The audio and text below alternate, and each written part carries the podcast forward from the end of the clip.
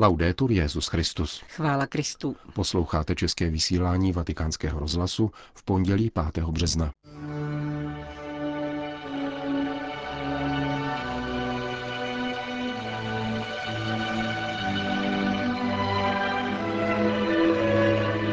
Víra není spektákl, nýbrž myšlení v božím duchu, kázal papež František při raní Eucharistii v kapli domu svaté Marty. Rozjímání k velkopáteční křížové cestě v Koloseu připravil laický učitel náboženství a jeho žáci.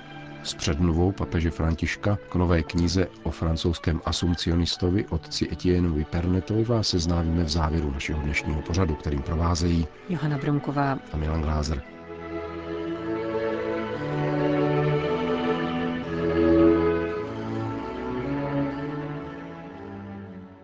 Zprávy vatikánského rozhlasu. Vatikán.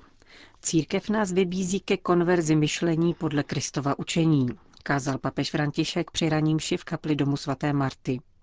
Náboženství a víra nehledá okázalost.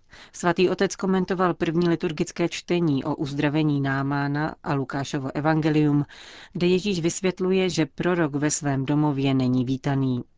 Papež poukázal na to, že církev v postní době vybízí nejen ke konverzi jednání a cítění, níbrž také myšlení či způsobu myšlení. Církev nám říká, že máme změnit svoje jednání. Mluví o postu, almužně a pokání. Je to obrácení činů. Konat nové skutky novým křesťanským stylem, který zavádějí blahoslavenství a 25. kapitola Matoušova Evangelia. Církev mluví také o konverzi cítění. City potřebují rovněž obrácení. Pomysleme například na podobenství o milosrdném Samaritánovi, o konverzi k soucitu. Dnes nás však církev vybízí ke konverzi myšlení, a to nejenom v tom, co myslíme, níbrž jak myslíme, tedy ve způsobu myšlení. Přemýšlím křesťansky nebo pohansky. Toto nám dnes sděluje církev. Potom papež komentoval příběh o uzdravení malomocného Syřana jménem Náman, který přišel za Elizejem, aby jej uzdravil. Prorok mu vzkázal, aby se sedmkrát umyl v Jordánu.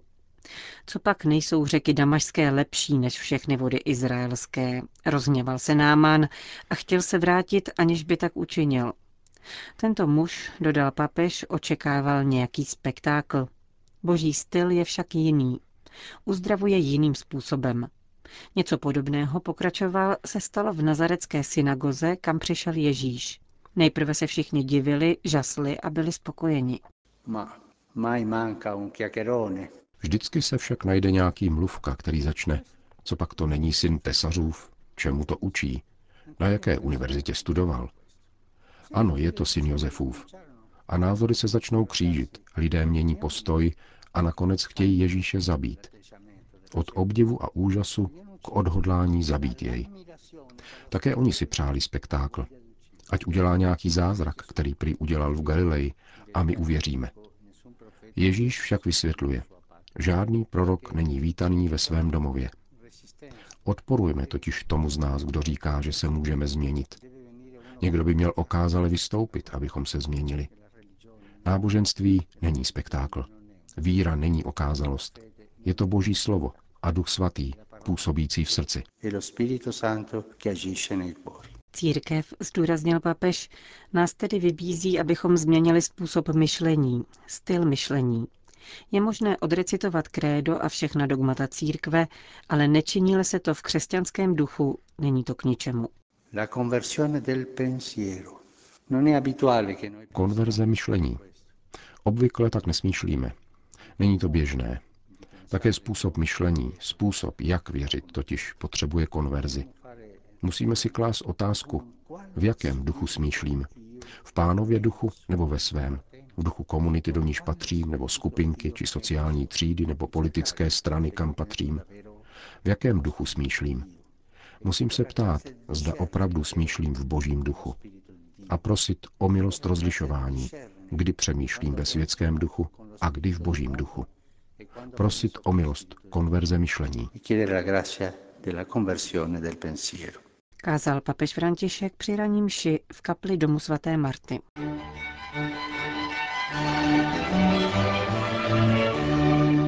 Vatikán.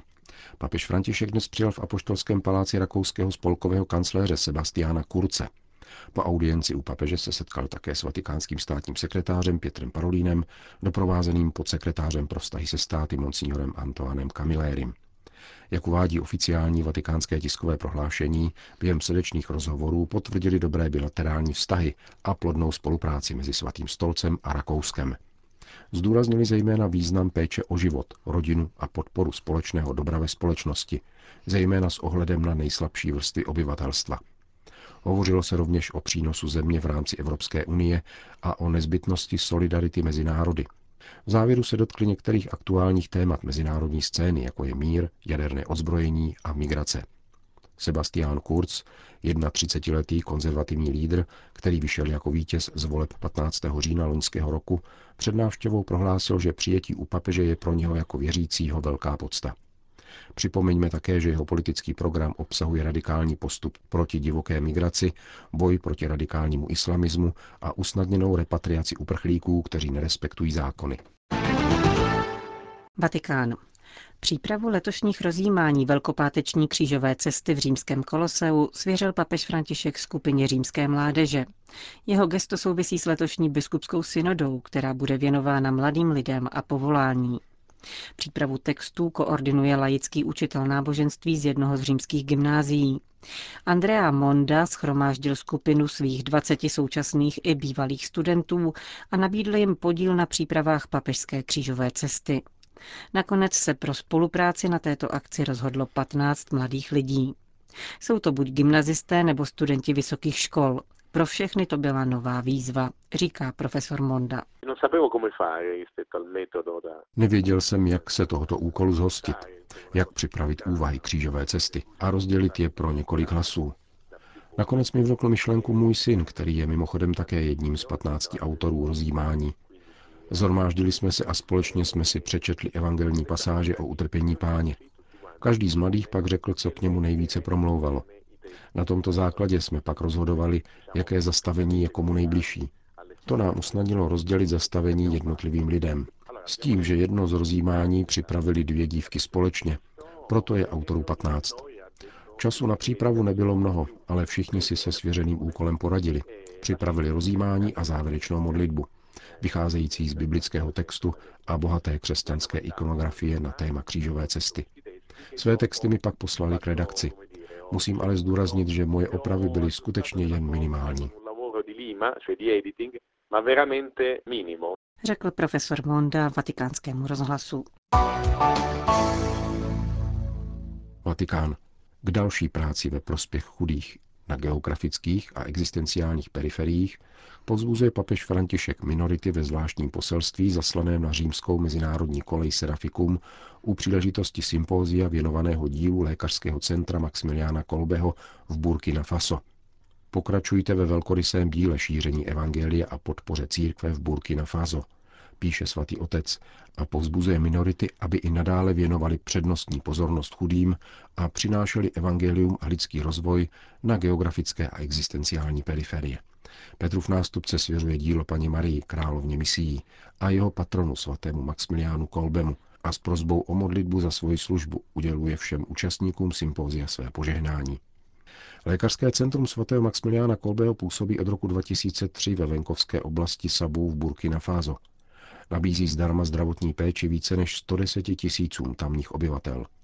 Poskytované služby zahrnují první pomoc, lůžkové oddělení s 25 místy pro dospělé a 30 pro děti, porodnické oddělení a Centrum pro výživu podvyživených dětí, které jen za minulý rok pomohlo dvou a půl tisícovce dětí.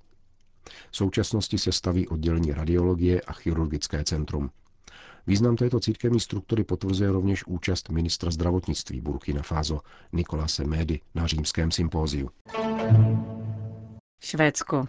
Jako křesťané v laické společnosti musíme mluvit jedním hlasem, abychom přinášeli poselství Krista, řekl kardinál Anders Arborelius na zasedání Skandinávské biskupské konference. Biskupové se tentokrát sešli ve finském městě Turku. Mezi diskutovanými tématy vynikaly otázky mezináboženského dialogu a vztahu mezi církví a státem. Jedním z nejdůležitějších momentů bylo setkání s luteránskými biskupy z pěti skandinávských zemí. Stokholmský biskup zdůraznil, že ekumenický dialog se musí projevovat nejen ve slovech, ale také v činech. Za příklad dobré spolupráce uvedl fakt, že katolíci ve Švédsku dnes mohou slavit bohoslužby ve více než stovce luteránských kostelů. Episkopát zdůraznil, že hlavním problémem církve ve Skandinávii je přežívající nerovný přístup státu ke katolíkům a luteránům, který se projevuje například v platném daňovém systému. Evangelium tváří v tvář. Tak se nazývá kniha italské novinářky Pauli Bergamini, která vypráví o životě otce Etiena Perneta, francouzského asumpcionisty.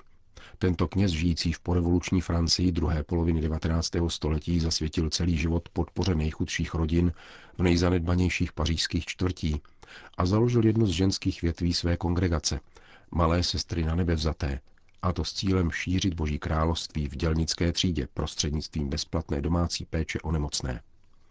Blahodárnou činnost této kongregace, která je dnes kromě sedmi evropských zemí rozšířena také v Africe, Americe, na Filipínách a Novém Zélandě, poznal v rodné Argentině rovněž papež František.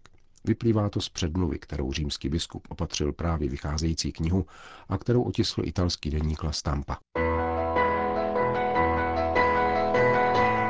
Nebyl jsem na světě ani den, když k nám domů do Buenos Aireské čtvrti Flores přišla Antonia, mladá novicka z kongregace malých sester Pany Marie na nebe vzaté, založené otcem Pernetem a držela mne v náručí. Zůstal jsem s ní v kontaktu po celý její život, dokud před několika lety neodešla do nebe. Mám mnoho vzpomínek na tyto řeholnice, které jako tiší andělé vstupují do domovů potřebných lidí, trpělivě tam pracují, obstarávají, pomáhají a potom se mlčenlivě vracejí do kláštera. Řídí se svou řeholí, modlí se a poté vycházejí, aby navštěvovali nuzná obydlí a pracovali v nich jako zdravotní sestry a hospodyně, vodili děti do školy a připravovali jim jídlo. Můj tatínek měl v práci několik kolegů, kteří do Argentíny přijeli po španělské občanské válce a byli to odpůrci církve. Jeden z nich jednoho dne onemocněl těžkou infekční chorobou. Na těle se mu vysely boláky a velmi trpěl. Rodina měla tři děti, ale manželka musela chodit do práce a trávila většinu dne mimo dům. Když se to dozvěděli malé sestry, vyslali k ním domů jednu řeholnici. Šla tam představená, protože se jednalo o těžký případ. Všeobecně se totiž vědělo, že tatínkův kolega byl zarytý antiklerikál a jakákoliv vlající sutana ho dováděla k nepříčetnosti. Ona sestra ale prohlásila, jdu tam. Dovedete si představit, čím ji asi onen muž počastoval. Nejhrubšími nadávkami a urážkami. Představená nicméně zachovala klid. Konala svou práci, ošetřovala mu boláky, vodila děti do školy, připravovala oběd a uklízela. Za měsíc se ten člověk uzdravil, vrátil se do běžného života a znovu nastoupil do zaměstnání. Když několik dní na to vycházel se svými antiklerikálními přáteli z práce, přešlo kolem nich po ulici několik sester a jeden z těch mužů prohodil na jejich adresu pár nepěkných slov. Tatínkův kolega mu nejdřív dal ránu pěstí a pak mu důrazně řekl – O kněžích a Bohu si říkej, co chceš, ale proti Madoně a jeptiškám ani můk. Jen pomyslete, ateista, antiklerikál a přesto se hájil. Proč asi? Poznal totiž mateřskou tvář církve, zahlédl Marijin úsměv v úsměvu oné představené, trpělivé řeholnice, která jej přicházela ošetřovat navzdory všemu klení zasvěcené ženy, která mu vedla domácnost, vodila jeho děti do školy a ze školy. Píše mimo jiné papež František v předmluvě ke knize o zakladateli kongregace malých sester na nebe vzaté francouzském knězi Etienne Pernetovi.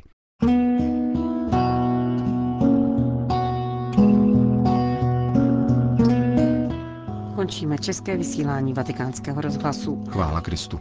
Laudetur Jezus Christus.